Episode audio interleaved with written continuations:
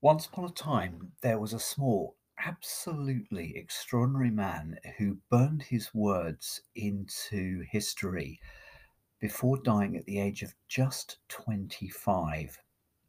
Standing just five feet tall, otherworldly and irrepressibly energetic, if ever there was a sheer force of nature in poetry, it was John Keats. Racked through with sickness, harassed by poverty, attacked with savage and vile mean spiritedness by rich mediocrities whose words are now ashes, John Keats sat tight, kept his nerve, and wrote himself into eternity. I'm Richard Sugg. Welcome back to Dark Histories from the Secret University. Keats is one of several writers, poets, and artists who features in my best selling book, Fairies A Dangerous History. And today on Dark Histories, as a tribute to this incredible genius, be reading one of Keats's very best poems and probably one of the very best poems of the 19th century, The Eve of St. Agnes. St. Agnes Eve. Ah, bitter chill it was. The owl, for all his feathers, was a cold. The hare limped trembling through the frozen grass, and silent was the flock in woolly fold. Numb were the beadsman's fingers while he told his rosary, and while his frosted breath, like pious incense from a censer old, seemed taking flight for heaven without a death, past the sweet Virgin's picture, while his prayer he saith, his prayer, he saith, this patient holy man, then takes his lamp and riseth from his knees, and back returneth, meagre, barefoot, wan, along the chapel aisle by slow degrees. The sculpted, sculptured dead on each side seem to freeze, imprisoned in black, purgatorial rails. Knights, ladies, praying in dumb oratories, he passeth by, and his weak spirit fails to think how they may ache in icy hoods and mails. Northward he turneth through a little door, and scarce three steps ere music's golden tongue flattered to tears this aged man and poor. But no, already had his death bell rung. The joys of all his life were said and sung. His was harsh penance on St. Agnes Eve. Another way he went, and soon among rough ashes sat he for his soul's reprieve, and all night kept awake for sinners' sake to grieve. That ancient beadsman heard the prelude soft, and so it chanced, for many a door was wide from hurry to and fro. Soon up aloft the silver, snarling trumpets gan to chide, the level chambers, ready with their pride, were glowing to receive a thousand guests. The carved angels, ever eager eyed, stared where upon their heads the cornice rests, with hair blown back and wings put crosswise on their breasts. At length burst in the argent revelry, with plume, tiara, and all rich array, numerous as shadows haunting fairily the brain new stuffed in youth, with triumphs gay of old romance. These let us wish away, and turn sole thoughted to one lady there, whose heart had brooded all that wintry day on love and winged St. Agnes' saintly care, as she had heard old dames full many times declare. They told her how, upon St. Agnes' Eve, young virgins might have visions of delight, and soft adorings from their loves receive upon the honeyed middle of the night. If ceremonies due, they did aright, as supperless to bed they must retire, and couch supine their beauties lily white, nor look behind, nor sideways, but require of heaven with upward eyes for all that they desire. Full of this whim was thoughtful Madeline, the music yearning like a god in pain. she scarcely heard. Her maiden eyes divine, fixed on the floor, saw many a sweeping train pass by. She heeded not at all. In vain came many a tiptoe amorous cavalier, and back retired. Not cooled by high disdain, but she saw not. Her heart was otherwhere. She sighed for Agnes' dreams, the sweetest of the year.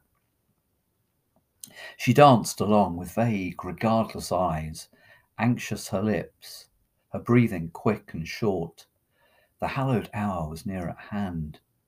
She sighs amid the timbrels and the thronged resort of whisperers in anger or in sport, mid looks of love, defiance, hate, and scorn. Hoodwinked with fairy fancy, all amort, save to St. Agnes and her lambs unshorn, and all the bliss to be before to be before tomorrow morn. So, purposing each moment to retire, she lingered still.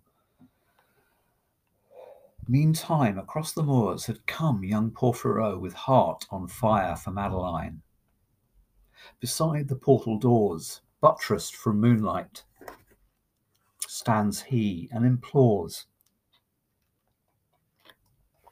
all saints to give him sight of Madeline.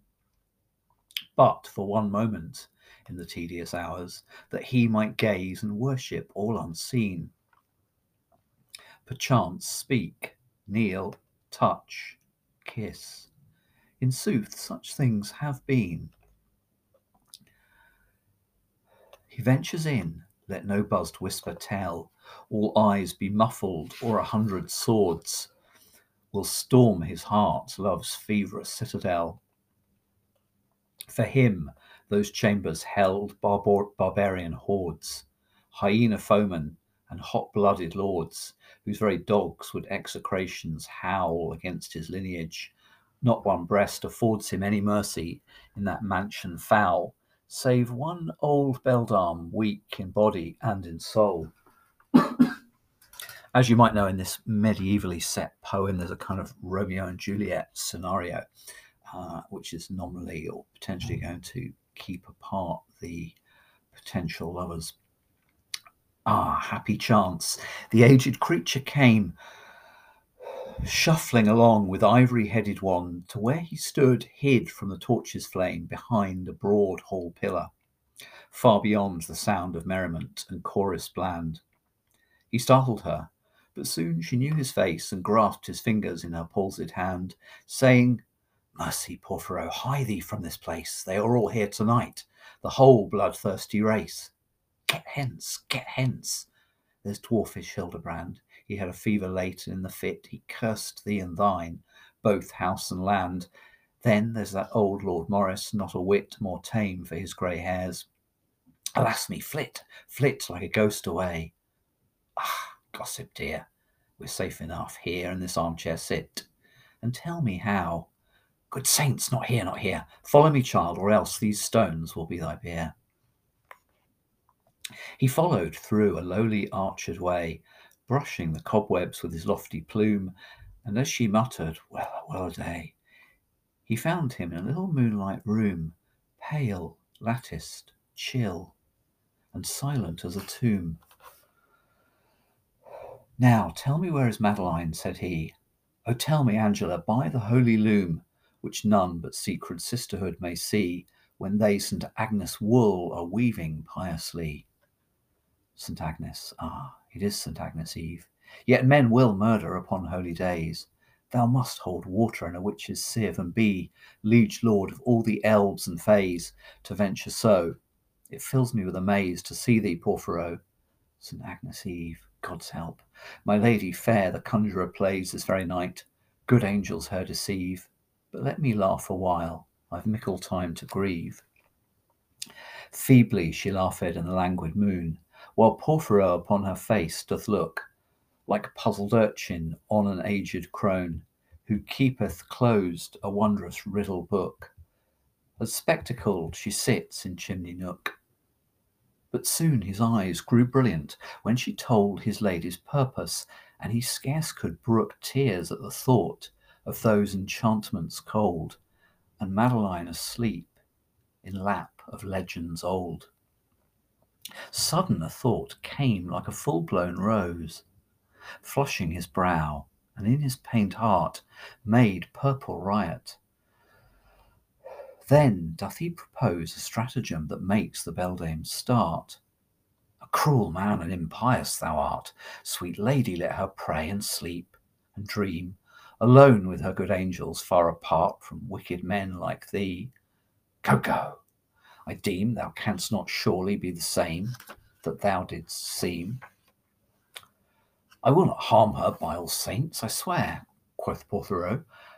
Oh, may I ne'er find grace when my weak voice shall whisper its last prayer, if one of her soft ringlets I displace, or look with ruffian passion in her face.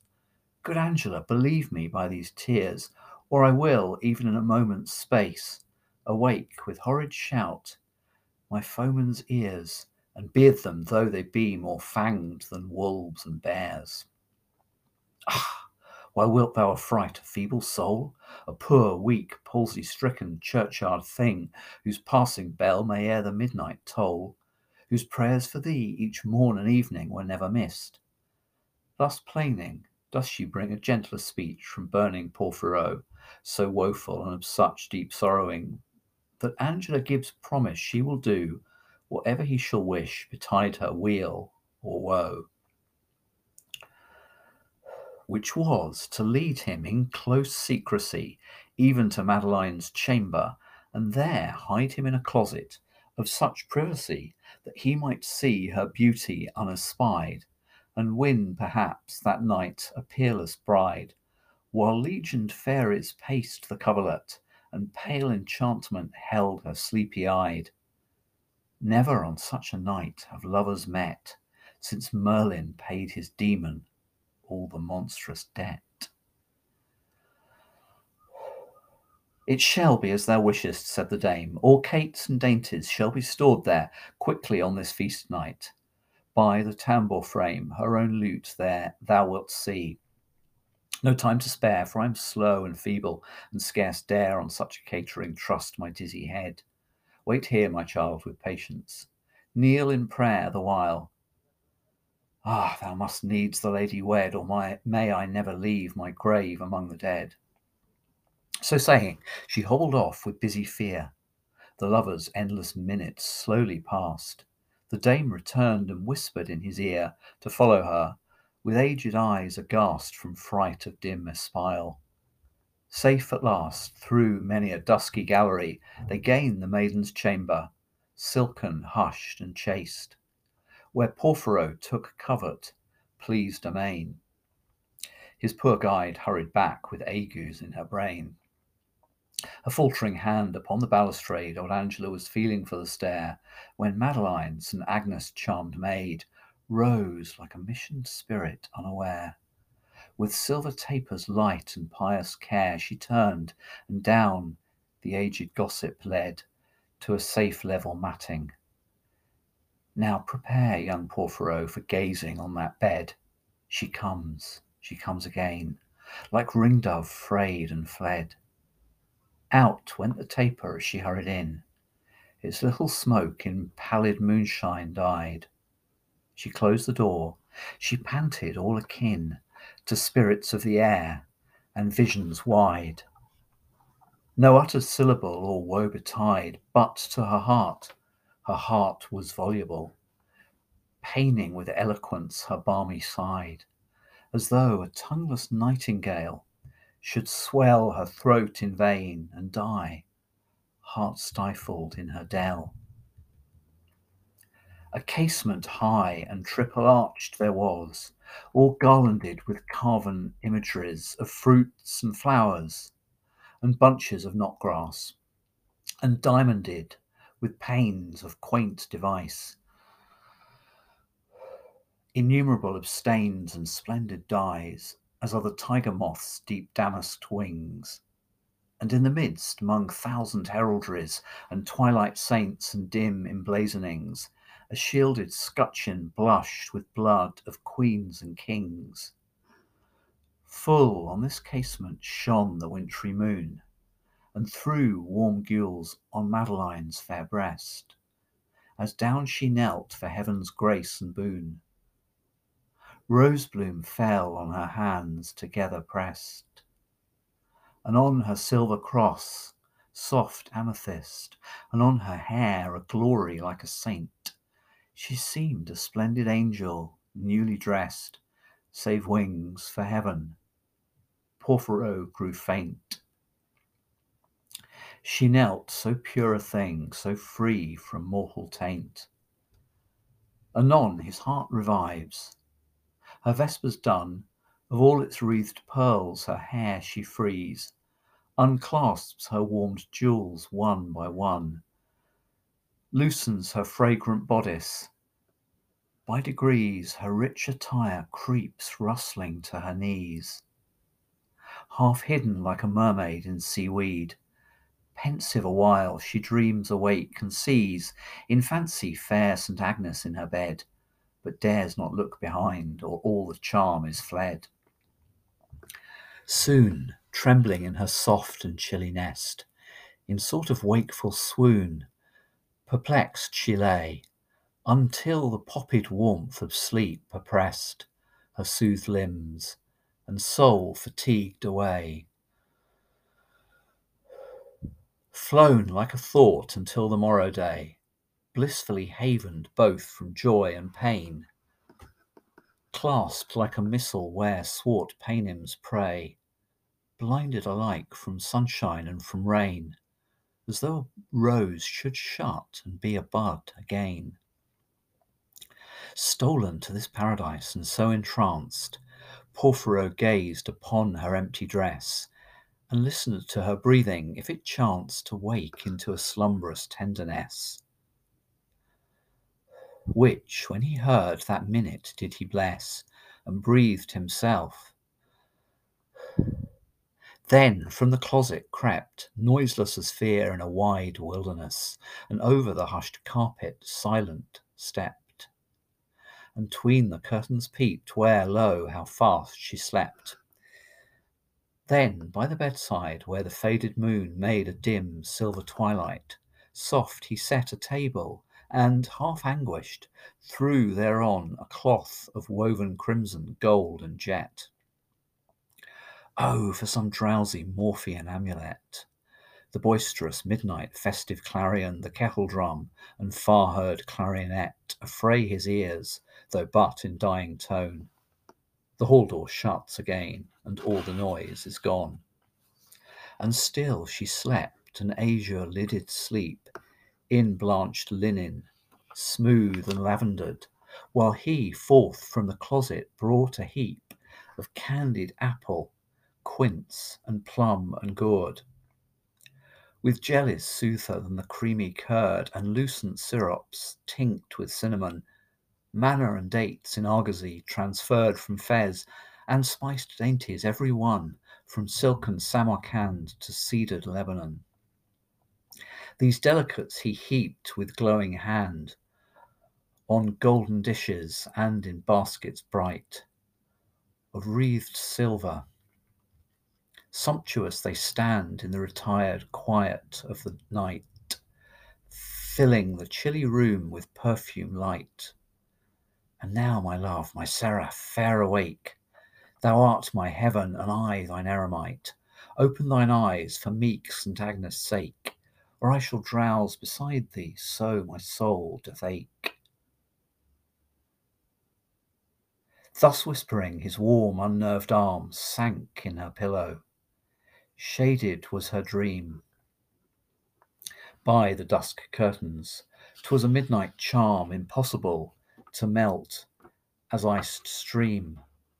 The lustrous salvers in the moonlight gleam broad golden fringe upon the carpet lies. It seemed he never, never could redeem from such a steadfast spell his lady's eyes, so mused awhile and toiled in woofed fantasies. Awakening up, he took her hollow lute, tumultuous and in chords that tenderest be, he played an ancient ditty long since mute, in Provence called La Belle Dame sans Merci. Close to her ear, touching the melody, wherewith disturbed she uttered a soft moan. He ceased, she panted quick, and suddenly her blue afraid eyes wide open shone. Upon his knees he sank, pale as smooth sculptured stone. Her eyes were open, but she still beheld, now wide awake, the vision of her sleep. There was a painful change that nigh expelled the blisses of her dream, so pure and deep, at which fair Madeline began to weep and moan forth witless words with many a sigh.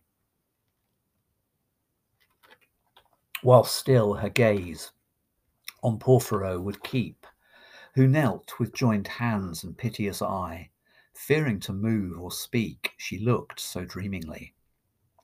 Ah, Porphyro, said she, but even now thy voice was at sweet tremble in mine ear, made tunable with every sweetest vow, and those sad eyes were spiritual and clear. How changed thou art! How pallid, chill, and drear! Give me that voice again, my Porphyro, those looks immortal, those complainings dear. O leave me not in this eternal woe. For if thou diest, my love, I know not where to go. Beyond a mortal man, impassioned far at these voluptuous accents, he rose, ethereal, flushed, and like a throbbing star seen mid, mid the sapphire heavens, deep repose. Into her dream he melted, as the rose blendeth its odour with the violet, solution sweet. Meantime the frost wind blows like love's alarum, pattering the sharp sleet against the window panes. St. Agnes' moon hath set. Tis dark, quick pattereth the floor blown sleet. This is no dream, my bride, my Madeline. Tis dark, the iced gusts still rave and beat. No dream, alas, alas, and woe is mine. Porphyro will leave me here to fade and pine. Cruel, what traitor could thee hither bring? I curse not, for my heart is lost in thine, though thou forsakest a deceived thing, a dove forlorn and lost with sick, unpruned wing. My Madeline, sweet dreamer, lovely bride, say, may I be for aye thy vassal blessed? thy beauty's shield, heart shaped and vermeil dyed. Ah, silver shrine, here will I take my rest. After so many hours of toil and quest, a famished pilgrim, saved by miracle. Though I have found, I will not rob thy nest, saving of thy sweet self, if thou think'st well to trust fair Madeline to no rude infidel. Hark, tis an elfin storm from fairyland, of haggard seeming, but a boon indeed. Arise, arise, the morning is at hand. The bloated wassailers will never heed. Let us away, my love, with happy speed. There are no ears to ear, or eyes to see, drowned all in Rhenish and the sleepy mead. Awake, arise, my love, and fearless be, for Earl of southern moors I have a home for thee. She hurried at his words, beset with fears, for there were sleeping dragons all around, at glaring watch, perhaps, with ready spears. Down the wide stairs, a darkling way they found. In all the house was heard no human sound. A chain drooped lamp was flickering by each door. The arras, rich with horsemen, hawk, and hound, fluttered in the besieging wind's uproar, and the long carpets rose along the gusty floor. They glide like phantoms into the wide hall. Like phantoms to the iron porch they glide, where lay the porter in uneasy sprawl, the huge empty flagon by his side. The wakeful bloodhound rose and shook his hide, but his sagacious eye an inmate owns. By one and one the bolts full easy slide. The chains lie silent on the foot-worn stones.